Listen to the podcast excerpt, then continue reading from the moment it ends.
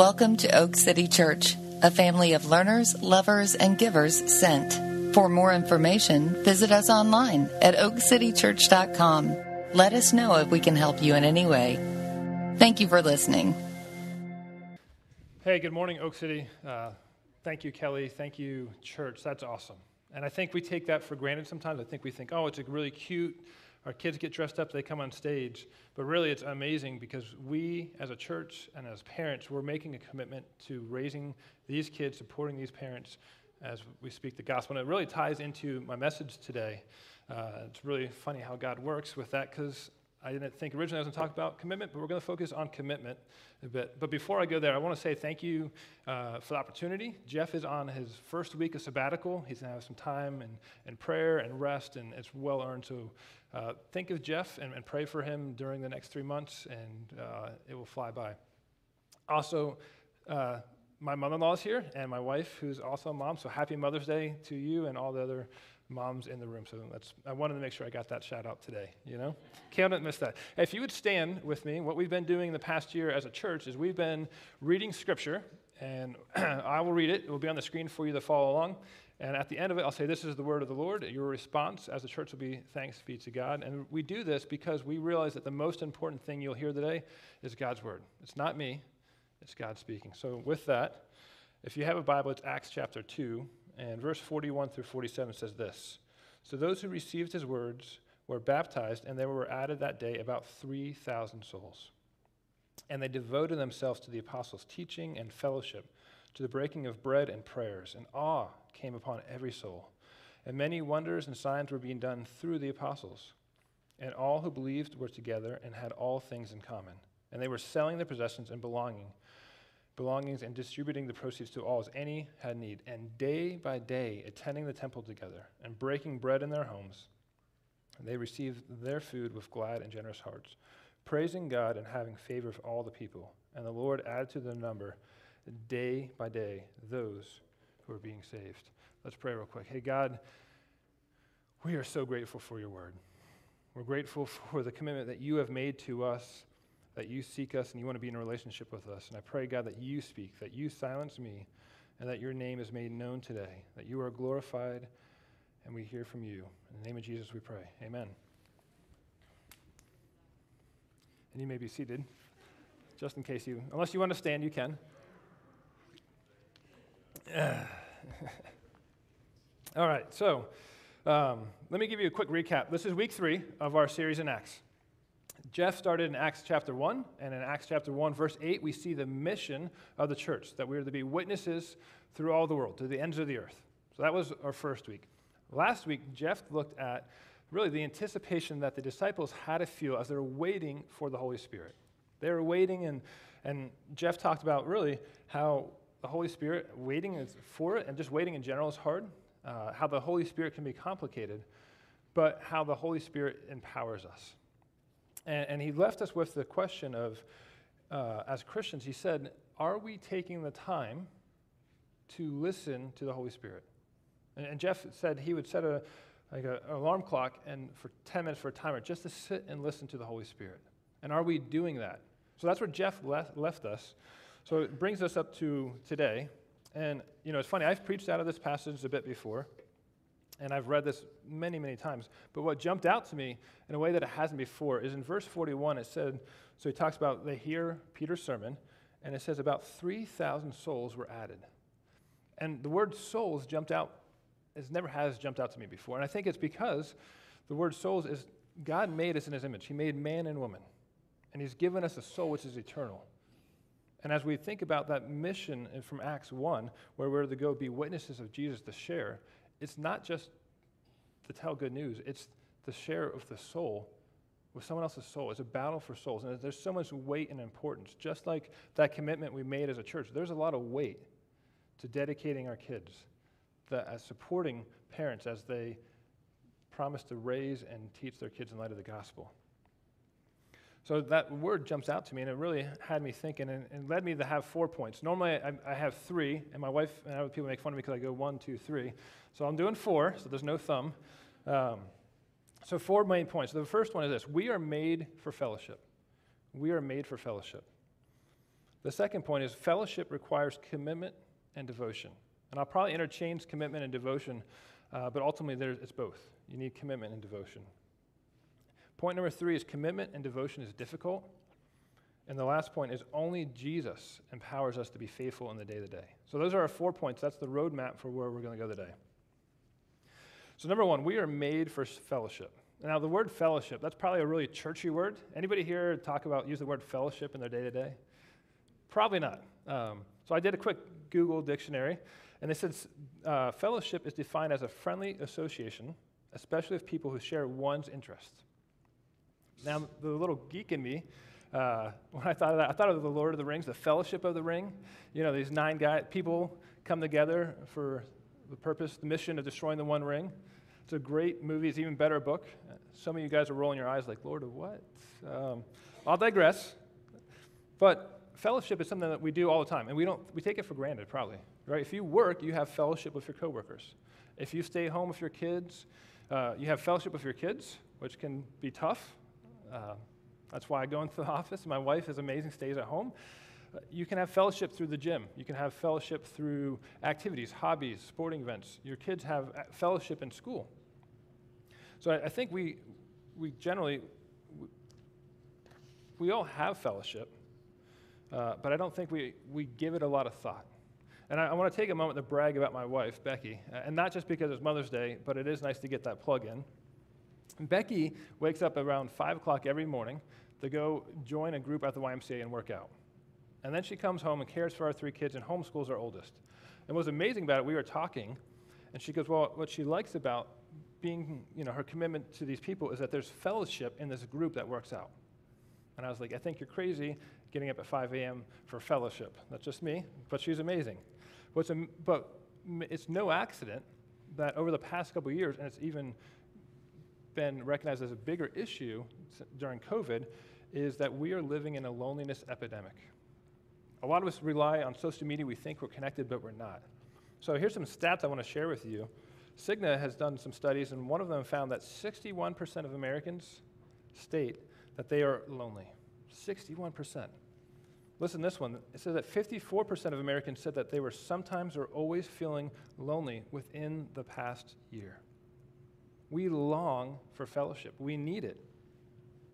There's an article where the author goes on and she says that loneliness has been alleged to have the same impact on our life expectancy as smoking 15 cigarettes a day. In addition, a lack of social contact can hasten cognitive decline, Alzheimer's, heart disease, depression, and suicide. See, God made us for relationship, for fellowship. The author of that same article, this is what she writes. She moved to New York and she says this I had some casual friendships but I didn't feel like anyone really understood who I was. They didn't understand, didn't know what I was struggling with. They weren't offering to support me in any way. I was feeling lonely. And it wasn't because I wasn't meeting enough people, it was because I wasn't in spaces that prioritized deep connection. And I think a lot of us can relate to that. And I think COVID exposed that. We are made to be in relationship with God. And what the beautiful thing about that relationship, that fellowship, is He doesn't have us stay with just Him. He invites us to share that with others. We are called to take that relationship and share that with people. When you look in the very beginning, and often I'm going to reference this later on in Genesis, when God made man and woman in His image, He said, He made Adam first, He made man. He said, It is not good for man to be alone. So He formed woman. He knew that men and women needed to be in relationship, but not with just each other, but with Him. We are made for fellowship with Jesus, but that fellowship requires our commitment and devotion. So that going back to that quote from that the author I just had up uh, of that article, she was talking about being lonely. She knew that she needed something deeper, but that requires there's a commitment. You know, as I mentioned, um, Becky wakes up at 5 a.m. and there's fellowship, maybe not really deep, but there's some fellowship there. So I started, I wanted to find an article that talked about, man, we're really bad at commitments. We used to be really good and now we're, we're worse. I think we've always been bad at commitments. I think we overcommit often. And I think often our commitments are very superficial. And the help uh, I'm not going to sing this song to you, but I did find a song. It's uh, devoted to you by the Everly Brothers. And I'm going to read a chorus for you. Uh, it was done by a lot of other groups, so if you look up the song devoted to you, you can find it. But 1959, the Everly Brothers wrote this I'll never hurt you. I'll never lie. I'll never be untrue. I'll never give you a reason to cry. I would be unhappy if you were blue. Through the years, my love will grow. Like a river, it will flow. It can't die because I'm so devoted to you. I read those words and say, man, if that's the standard, I have failed miserably. you can ask my wife. Don't, uh, but you can. Anybody here not tell a lie? All right, that's what I thought. Okay, good. Um, if that's commitment and devotion, I think we're all in trouble. We've all hurt people, we're all sinners. Earlier, as a church, we made a commitment to help these parents. I've, we've dedicated our children, we've made a commitment to them that we're going to teach them and raise them in the light of the gospel. You know, I, I talked a bit about Becky and her workout group, and I think a lot of us have other things that we've committed to and that we may probably start thinking it's probably a lot. There's a lot of commitments. There's some big ones, right? There's, there's marriage, there's parenting, there's work. There's other commitments that you probably have in your life. And I realized I spilled my water. That's awesome. Uh, but I want to ask us what are the things that we're really committed to? What in our life are we pouring our devotion into? What commitments have been made on your behalf, maybe without you agreeing to it? As you think about that, I want us to, to turn back to this passage in Acts. And what we see in verse 42 says this And they devoted themselves to the apostles' teaching, to fellowship, to the breaking of bread and prayers. Their devotion was to the Word of God. And what's so amazing about this, in, in, and literally, I didn't realize this until today. I was driving in and listening to uh, the Bible app on my phone. And in Acts 1, verse 14, it says this And all these, so these are all the disciples, they're together in a room.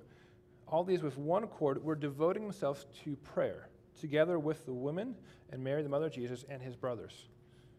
And then we get to verse 42 of Acts 2, and it says, And they devoted themselves. So what happens, the disciples realized from their walk with Jesus that they had to devote, they had to commit. Jesus committed to them, He gave them the example. And what's so amazing about this is they realize that they cannot do it alone. For them to fulfill the mission of God, to spread the, be witnesses and messengers of Jesus throughout the whole world, they had to be in fellowship. They had to rely on prayer and teaching. They didn't have God's word. What an advantage we have. They didn't have a nice Bible. They had the teaching, the letters that the disciples wrote to the churches. They encouraged them. So I want to point out another passage that's very similar. And I'm not going to geek out too much here, but uh, Philippians 2. So if you have a Bible, you can turn there. We'll have it on the screen. And in the, here's what's really cool about Philippians 2. And I'll just give you a little snippet. This is actually from the church that was formed in Acts chapter 16. We'll hear about that later on in this series, so I'm not going to steal any thunder there. But this church was formed from Acts 16. So here's what Paul is saying to them He says, Complete my joy by being of the same mind having the same love, being in full accord and of one mind. And here's the kickers do nothing from selfish ambition or conceit, but in humility count others more significant than yourself. Let each of you, let us look not only to our own interest, but to the interest of others. Have this mind among yourself, which was yours in Christ Jesus. This is the early church. We see this in Acts 2, and we see it again in Philippians, that they're, are, they are caring for those around them. They're looking to the interest. They start with devoting themselves to the teaching, to prayer, to fellowship, and the breaking of bread, and the result is they look to the needs of others. And man, what a vision that should be for Oak City, but not just us, for the whole church. The, the global church, our vision should be to look to others to their needs, the caring for them, right? Because of the love of Jesus. But I have to say this we can do all this, we can be fully committed. We can look to the needs of others, but if we do it without Christ, without the Holy Spirit, it means nothing. See, Jesus fully committed to us. And because of that, and we know how difficult it is to make commitments or to follow through, but because Jesus did it, we can commit. But without Him, it means nothing. And it's so funny in my day to day, how often do I wake up and grab my phone, thinking I'm going to find some life or something that's going to give me, satisfy me or give me value? Yet, I get so disappointed. Uh, I was talking to my oldest, it was his birthday yesterday, and he said he wanted a, a lightsaber. And I was like, You already have two. And I'm pretty sure he was like, Yeah, but you can never have enough lightsabers. Um, so we started talking. I said, Josiah, so you have two. I said, Did they make you happy? And he goes, Well, yeah, for a little bit. I said, So what would the, another one do? He goes, it would, it would make me happy for a little bit. And I was like, Yeah, I would, wouldn't it? And he goes, But then his response, and this is totally us, uh, but I'll find something else that will make me happy afterwards. And isn't that what we do? We think that our phones or something is going to lead us to, man, this is going to satisfy us. Whether it's a job or money or careers, we think it's going to be the ultimate. And then we experience it and we're let down.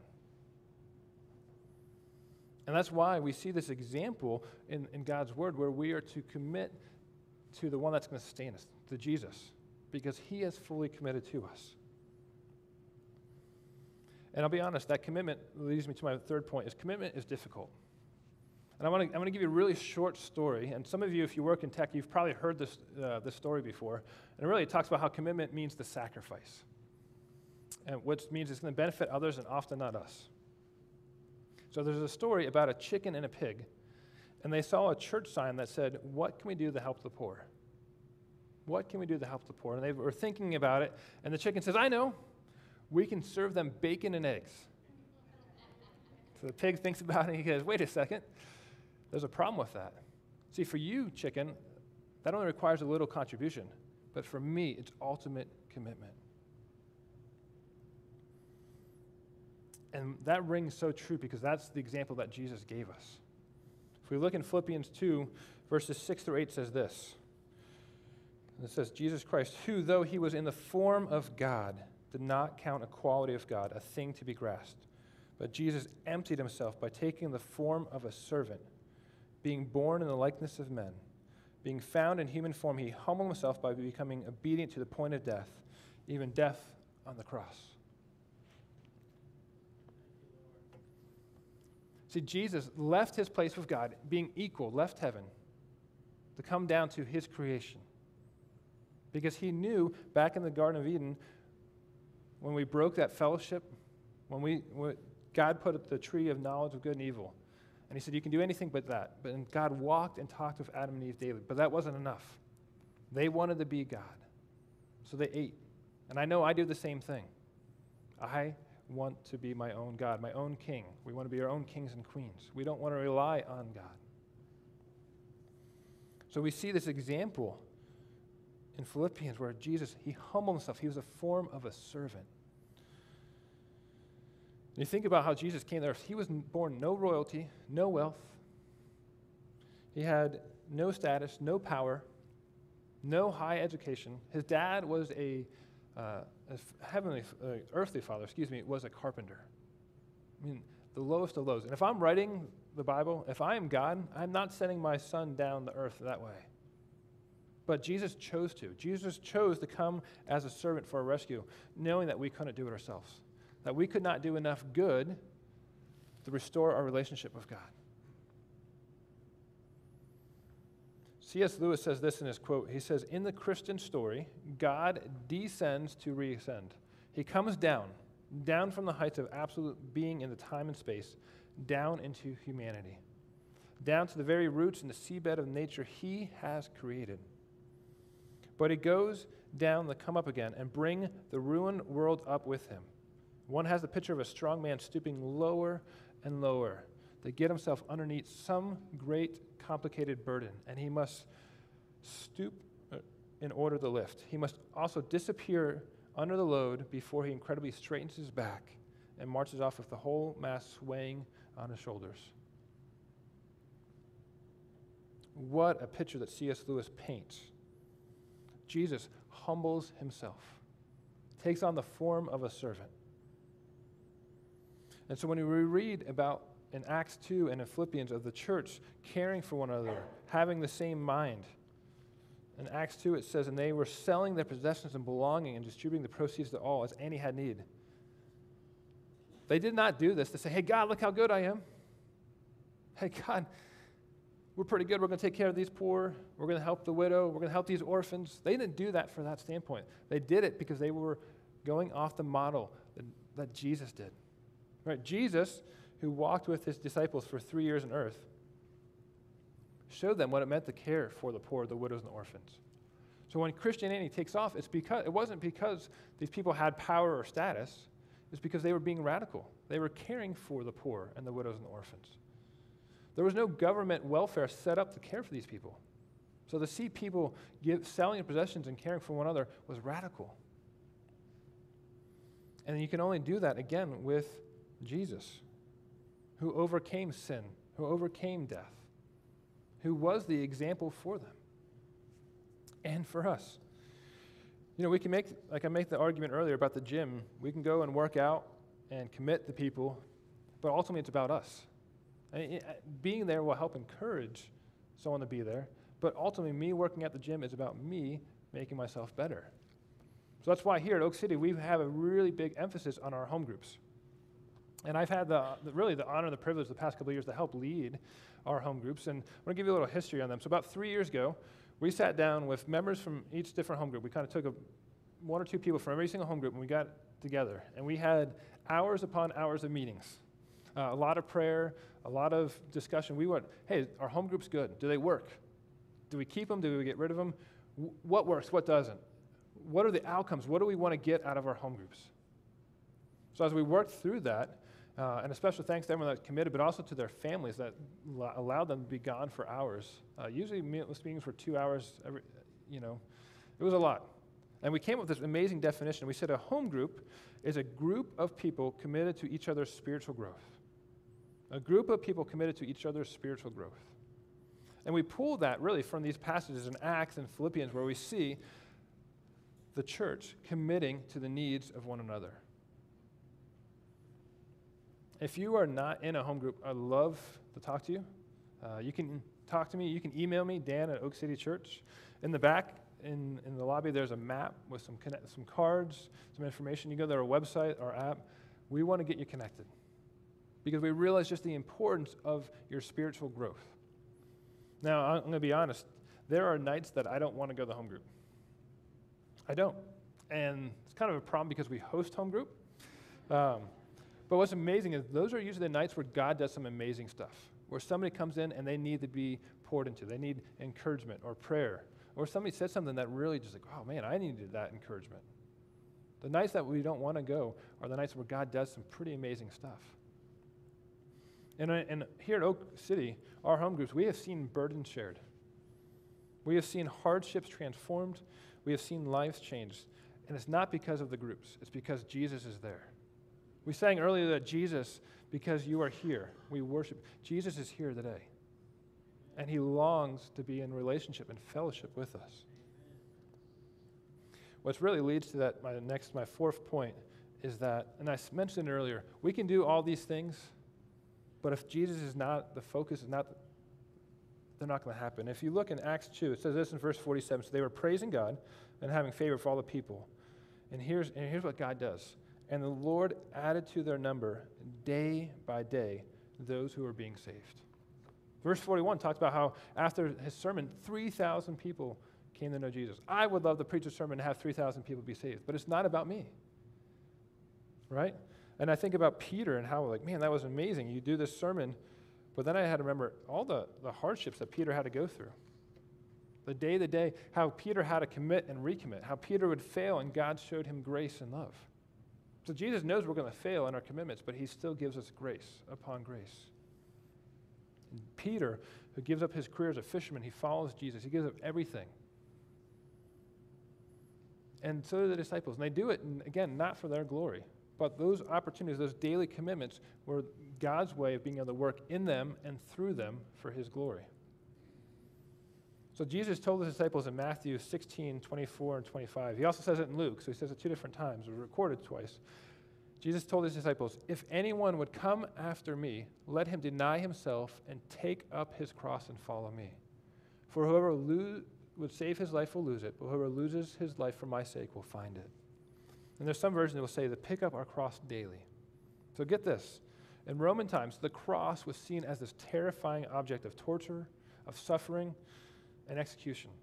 If you were carrying a cross, you were on your way to be crucified. So just think how terrified the disciples had to be when Jesus says to pick up their cross. But what Jesus desires, desires of us is that we would daily seek to follow him, that we would daily commit to him. Jesus isn't calling us to simply believe that he existed, that he was a good person, or it's not enough to only believe that he can save us and stop there. Jesus calls us to commit our whole life to him, to trust him alone for our salvation, to follow him as his disciples, to partake in the mission of sharing the gospel, of being witnesses to the ends of the earth. When we pick up our cross daily, we are renewed by the blessings of Jesus. Every morning. When we are faithful to the ordinary, to the day by day, that is when God does radical things in us and through us. And I have to preach that to myself every single day. I need to be reminded to be faithful, not for me to get a gold star, but because Jesus is faithful to me. He committed to me. And that's really how only Jesus can empower us to be faithful, because only Jesus was the only one that was faithful in the day of the day. If you look with me uh, up here, 2 Corinthians 7 uh, through 10 says this, 2 Corinthians 2, 7 through 10, excuse me.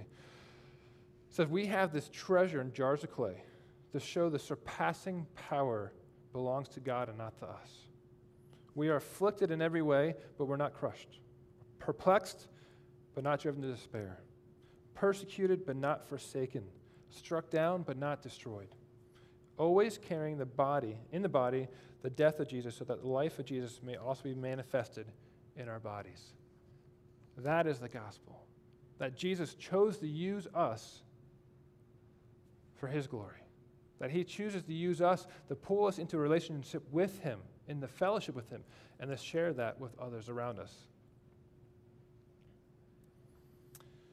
Here at Oak City, we have some ways to help you commit, to help you grow in your spiritual walk. Home groups, as I already mentioned, is one way. Another is we have a Bible reading uh, plans through the YouVersion. On your phone, you can get the YouVersion Bible app.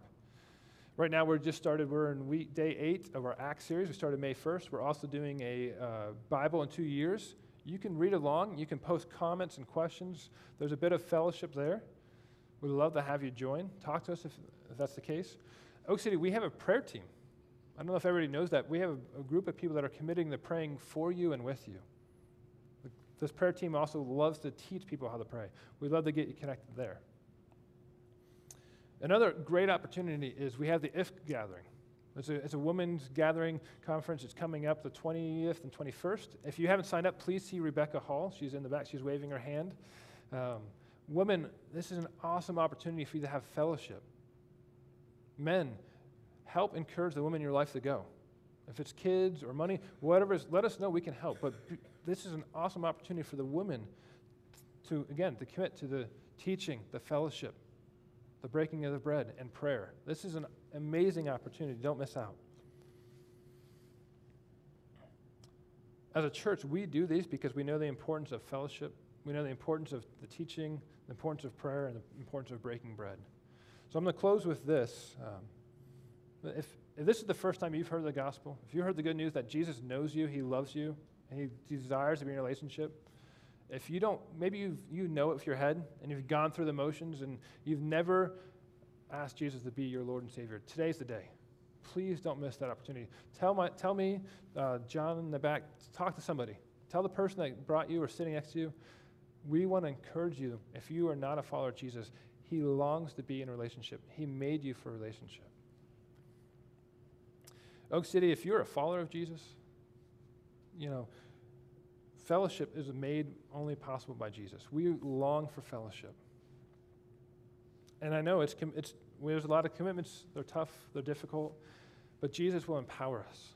He longs for us to commit fully to Him. He's the one that will sustain us, he, He's the bread of life. Jesus will, He prays on our behalf. He gives us the Holy Spirit. Jesus longs for us as a church to be in fellowship, to be on mission of making the name of Jesus known. When we are faithful in those day to day, Jesus will do some radical things. We will see burdens shared, we'll see hardships transformed, and we'll see lives changed. So I'm going to ask the band to come back up. And while they come back up, I want to make a quick plug.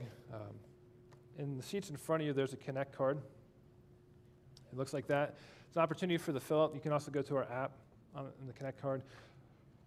What do you need prayer for? Uh, if we don't know you, we'd love to get connected. If you're new, we'd love to get in touch with you. There's an opportunity for you to write what praises you have, what God is doing in your life. Uh, and then, just in a moment here, we're also going to do communion. And so Becky and I will be up here, and we'll ask you to just kind of come through.